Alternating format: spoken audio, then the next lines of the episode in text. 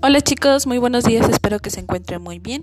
Hoy es 5 de octubre del 2020 y vamos a iniciar con un nuevo tema para este mes de octubre en la materia de español. Bueno, nuestro primer tema que vamos a estar trabajando se llama juego de palabras. Este juego de palabras eh, en su momento a lo mejor lo han escuchado, pero sin querer. Un ejemplo de ello son los chistes.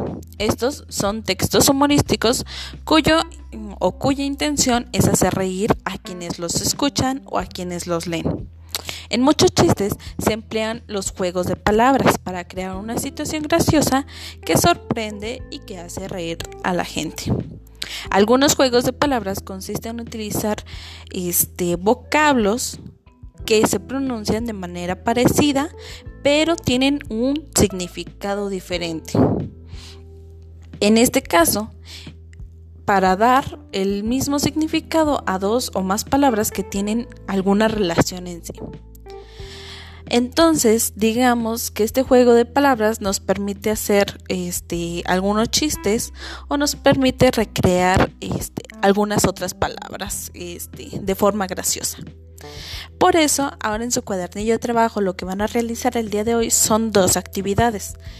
En la primera actividad lo que van a hacer ustedes es darle respuesta a cuatro chistes que ahí vienen. Sus mamás, sus abuelitos o sus papás se los van a leer. Un ejemplo de ello es el primero que les voy a decir y espero se rían. Bueno, no se van a poder reír porque no saben la respuesta aún, pero ustedes la van a buscar en la parte de recortes y luego lo van a pegar en el recuadro que corresponde. La primera es, ¿qué le dijo una uva morada a otra uva morada? Piénselo. Sale chicos y me van a responder después.